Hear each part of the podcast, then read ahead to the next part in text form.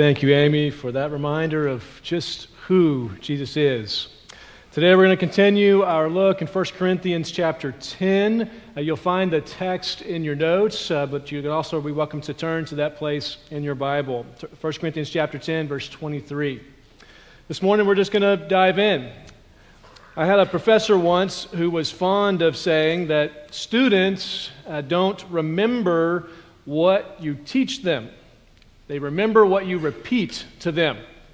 And as we've walked through 1 Corinthians, I think that the Apostle Paul, who wrote this letter, understood that principle as a teacher. He has been repeating an idea throughout this section that we started several weeks back in 1 Corinthians chapter 8 that he now will bring to his conclusion. So I just want to uh, read uh, this main idea that Paul drives to, and then I'm going to read, and I want you to listen to me, uh, read the last part, his, his conclusion to this section. Verse 24 Here's the big idea that he's been repeating throughout this section No one should seek his own good, but the good of the other person. And then skipping down to verse 31.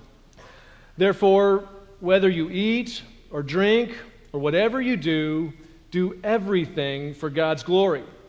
Give no offense to the Jews or the Greeks or the church of God just as I also try to please all people in all things, not seeking my own profit, but the profit of many, so that they may be saved.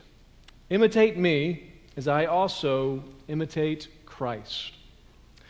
Paul's big idea that we are to seek the good of others is one that he has been teaching throughout this section, applying to the special issues that this church had been facing. But we know as we look at the rest of the writings of Paul in the New Testament that this was not an idea that he only would focus on for this church. If you look in Romans chapter 15, you see him uh, making the same point to that church in Rome that they are to seek the good of others. The same thing shows up in the letter to the church of Galatia in Galatians chapter 6, verses 2. And you'll hear it very poignantly in Philippians chapter 2. And I want you to hear how he says it in that little letter there Philippians chapter 2, verses 1 through 4. He said to that church and put it this way If then there is any encouragement in Christ, if any consolation of love, if any fellowship with the Spirit, if any affection and mercy, fulfill my joy by thinking the same way, having the same love sharing the same feelings, focusing on one goal. Do nothing out of rivalry or conceit, but in humility consider others as more important than yourselves. And then here he states it again everyone should look out not only for his own interests, but also for the interests of others. It's a thought repeated over and over again in the New Testament, particularly in Paul's writings. And where did it come from? Well, if you've been around church and you have uh, heard the story of Jesus, you might have heard something that Jesus said. Do you remember when he was asked what the greatest commandment was? And he would respond by saying, First, love the Lord your God with all your heart, soul, mind, and strength. But do you remember what he said the second greatest commandment was? You can talk back. You remember, what is it? Love your neighbor as yourself, right? Uh, this was not Paul's idea, but rather Jesus was the one who emphasized that. He was saying that the way to live a life that honors God, that brings glory to God, is to seek the good of others. Paul's emphasizing that throughout this section. Now, we're going to skip over the specific final case studies that he talks about here in this section. You'll see printed in your notes, uh, having to do again with the meat sacrificed to idols. And we've talked about that the last several weeks. So we're just going to jump into his summary statement to see uh, where he lands as he uh, drives home this final point that we are to seek the good of others. And he does so by laying out what I think we can think about together today as the top three priorities for people who want to follow Jesus and live holy lives in an unholy land. That's what this whole section has been about. And now we come to his conclusion. And he lays out in the verses that I read to you three priorities. Let me read the first part again, and you can see this first priority that we are to seek the glory of God. Verse 31 Therefore, whether you eat or drink or whatever you do, do everything for God's glory. When Paul is going to say, here's the top priority for living a holy life in a holy land, he says the top priority is the glory of God. Now, what does that, what does that mean? How does that get us to uh, seeking the good of others? Well, uh, think about it this way it, is, it is as if to say that when we say we're to seek the glory of God, it's to remember that God is the main character of this story that we are all a part of. Uh, we are all uh, supporting actors, if you will, in this uh, main plot that God has been crafting with Himself as the center. And if He is the center, then, uh, then all of our lives ought to orient first around Him. He's the one who ought to be the one who uh, dominates our thinking and our attention. Uh, um, maybe you're a, a theater a kind of person. Uh, so I had to learn, this is not sort of my, uh, my experience, so I had to learn the hard way how theater is supposed to work. Uh, when I was in college, I had a good friend who landed a role in, in one of the operas that was playing in Houston. And so uh, my friends and I decided that we, were, we loved our friend Craig and we were going to support him. And so we all bought tickets to this opera. Uh, we, we had none, I had never been to one, but I thought, you know, I love Craig and I'm going to support him. And so uh, we showed up. We had the seats in the little places on the balcony uh, that, are, that look kind of fancy and special on the side. And so we thought we were, uh, we were in the big time uh, in our special little box seating area. And the opera began. Now, my friend had not mentioned to me that the opera was in German. And I don't know about you, but my German is not very good. And so the opera began, and after at least a minute and a half, I was not only lost, but I was bored. And I thought, okay, well, I've got to figure out some way to, uh, to make this worthwhile. So I thought, well, I'm going to wait till I see Craig come on the stage. And when Craig comes on the stage, I'm going to make sure he knows that we're here to support him. Some of y'all have been to the opera. Uh, so, sure enough, after what seemed like an eternity, uh, my friend finally came out. He was uh, obviously not a main character. He came out dressed as a soldier or something, I don't know. And, and I finally spotted him on the stage. And so I jumped up in my seat and I said, Woo, Craig! Yeah, man! Now, if you don't know opera, you just need to know that there's some rules to watching opera that they don't put on the brochure when you show up. And one of them is you're not supposed to hoot and holler for your friends when they come on stage. The guys who were with me, they knew the rules, but they had neglected to inform me of the rules. And so, and I jumped up and started hooping and hollering, and people started to whisper and say probably nasty things about me. Uh, they grabbed me by my shirt and pulled me back down in my chair. And I was then instructed in very uncertain terms that I was never to speak again. Well, for those of you who know that scene, you know that when the players are on stage, all attention is supposed to be on them. And, uh, and the, the point is not the individual actors. It's not like a football game where you celebrate when uh, your guy goes out on the field. The point is not about the individual actors, it's about the overall performance and experiencing the whole thing. And so each individual player is supposed to, uh, to sort of submit themselves to this greater idea, this greater goal of seeing the grand story play out. And so uh, my friend Craig knew his role. He wasn't supposed to be the one getting the praise and the glory. And he didn't, he wasn't bothered by that fact until I started hollering out at him. Then that sort of bothered him. Well, here's the way this looks. When we talk about saying, okay, look, the, the top priority, if we're going to follow Christ and live a life that reflects his life, here in this world that is increasingly ignorant. Uh, not just uh, not just that they don't care about Jesus, they're just ignorant about him. They don't know him. They don't know what his values are. They don't know what his life is like. But if we're to live lives that reflect him, then we must take on as our first priority to seek the glory of God. And that means that we step aside from the center stage and we begin to understand ourselves not as the main character in this drama that is our lives. You are not the main character of your life, God is. The Apostle Paul understood this. He'd experienced this in his own personal life, and, and he'd had his life interrupted. He was going on his way, he was pursuing his own agenda, he was advancing his career. And then he met Jesus Christ and he understood.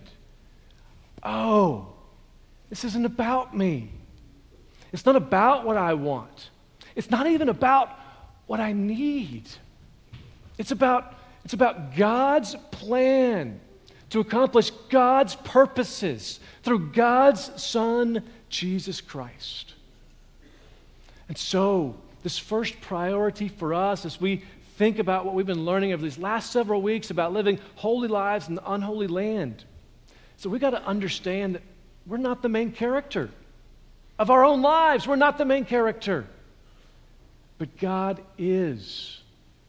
And so, as we orient ourselves to His glory and His honor and His fame, all the other values and priorities of our lives sort of shape out differently, especially when it relates to other people.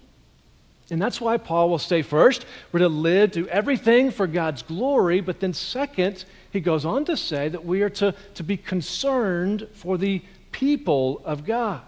Verse 32 Give no offense to the Jews or the Greeks or the church of God. What he just said here is that we are to look out for the good of others and not just those in our own tribe, not just those who look and talk and act like us. We're to look out for the good of those who are different from us. And, and it would have been interesting if he'd have just said, uh, give no offense to the Jews or the Greeks, but he goes on to say, or to the church of God. You see, he's not just saying that our concern is so, supposed to be so radically others oriented that we're concerned about other people in God's family, the church. He says our concern for others is supposed to be so radically oriented that we're even concerned for those outside of God's family, those who have no interest in Jesus or his way of life. Dietrich Bonhoeffer, who was a pastor and theologian in the, the time of World War II, and in fact, he would, would die in a Nazi concentration camp.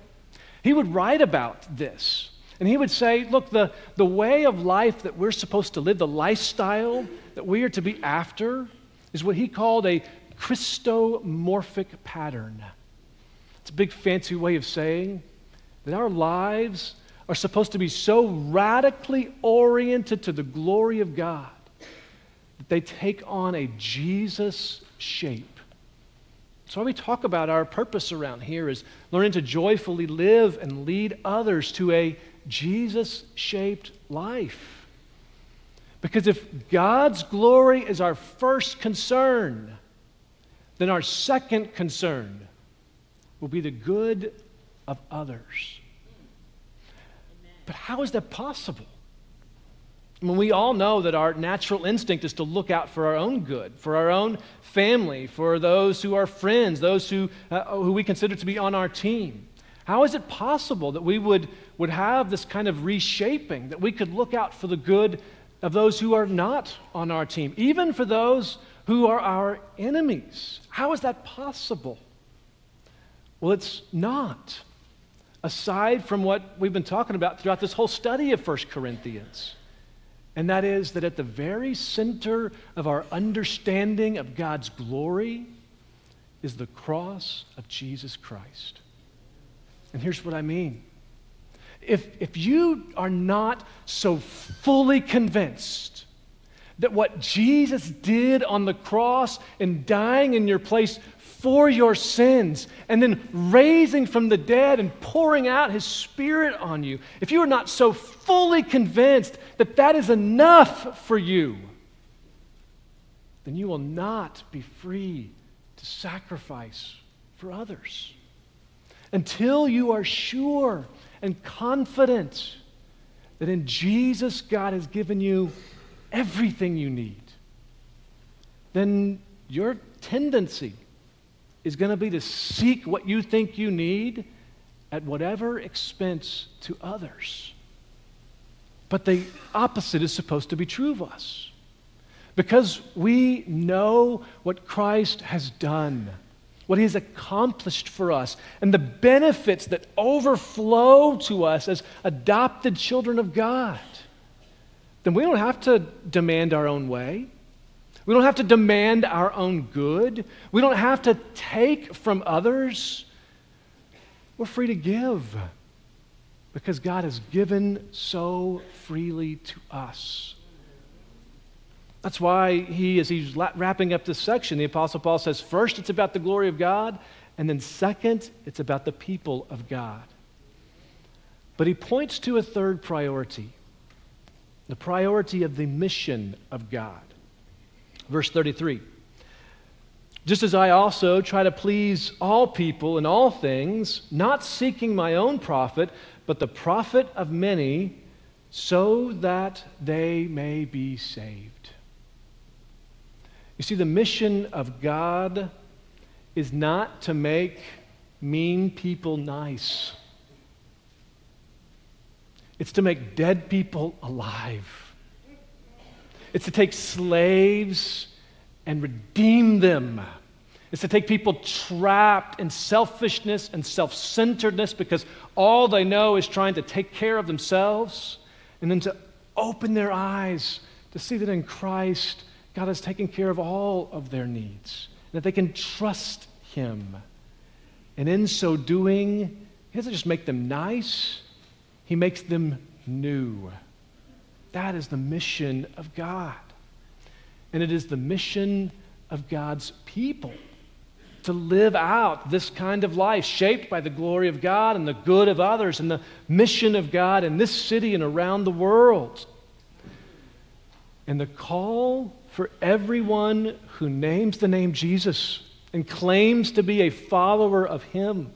The call, the expectation, the requirement, the reality is that we would not just imitate the first two priorities or even the first one, but that we would completely imitate the life of Christ in all three of these priorities. In this last little verse, Paul says, Imitate me as I also imitate Christ. He knew that these people, just like us, were going to need examples.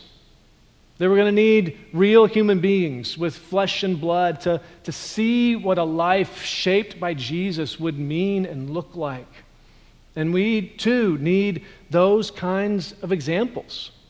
Because here's the, Here's the bad news. Let me share the bad news first. According to the Billy Graham Center for Evangelism, there are uh, 80% of people who are unchurched are very willing and open to having a conversation about faith with their friends. But only 32% of those who call themselves Christians have talked with somebody about Jesus and about their relationship with Him in the last six months. See, the, the church of God, a people of God imitating Christ, will not just say, I'm living for God's glory and, and come and worship and, and do things to honor God. They, they won't just say, I'm living for God's glory and I'm, I'm living for the good of others. I'm going to serve others and I'm going to uh, help them and take care of them. No. The people who are completely, fully imitating the life of Christ can't help but talk about what Christ has done, can't help but share about his benefits about his cleansing power over sin, about his reorienting purpose for life. So, the question that we all have to face if you claim to be a follower of Jesus is are you a partial follower or a complete follower? Amen. Because we are called to completely imitate this life of Christ. Now, the good news is around here, there's lots of good examples. There's lots of examples of uh, people who are orienting their life to fully imitate Christ. We've got a team of folks, some of you who are here in the room, or just got back from a week and a half over in Spain. And our church has partnered with, uh, with this church in Spain to, to plant five new churches over five years. Three of those new house churches are up and running, and uh, we're hoping to see a fourth one come soon. We're excited about the prospects of, of seeing that goal come to completion of five new churches on the other side of the world, people that most of us will never see or meet, but we are sacrificing and serving and giving because we want them to meet Jesus. This week, a group of our kids, fifth and sixth graders, spent a week in, in the Fort Worth area uh, leading Bible clubs for kids. This is kids leading other kids to know who Jesus is and what he's doing. And so, one of the examples that we have doesn't come from other adults, it comes from fifth and sixth graders, y'all, who are willing to say, I'm scared and I don't really know what this means. I'm not sure what to do, but I believe Jesus has told me to share, and so I'm going to try. And they did. And they did. So why can't you? And as we get ready for this school year, all around this room, there are those of you who will be heading into not just Waco ISD, but Connally High School and La Vega Middle School and the Methodist Children's Home. We have mentors who are, who are serving all across this community, but specifically in Waco ISD. We uh, Brook Avenue. There's four different middle schools that mentors will be at, two of the high schools. Uh, this church, y'all, you have been a people who, there are examples all around you of folks who have said, I'm ready to give my life away for the glory of God and the good of others. And so each of us must ask and answer the question Am I living a life completely imitating the life of Jesus?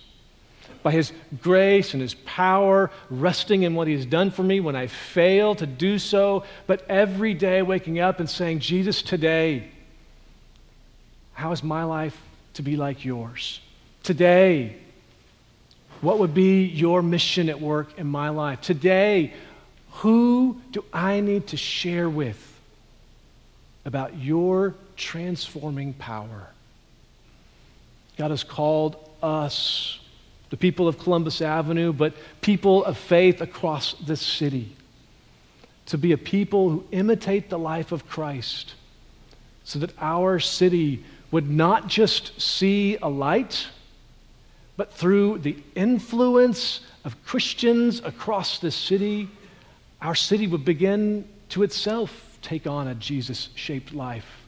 That our city would learn, whether they care about Jesus or not, they would learn the principle to love your neighbor as themselves. And in so doing, God would bring glory to himself. And by his grace, may he do it through us. Let's pray.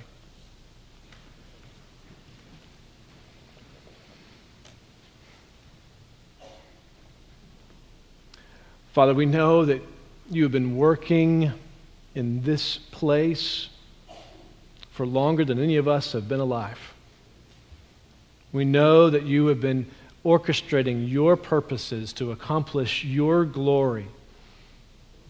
We know that in Jesus you have given us all that we need for life and for godliness and to accomplish the mission you have called us to, to be your ambassadors in this community and around the world. We know this to be true. And so, Father, we first confess the places where we've failed. We confess and we've lived for ourselves and our own glory instead of for you and yours. We confess where we've been satisfied to imitate you partially.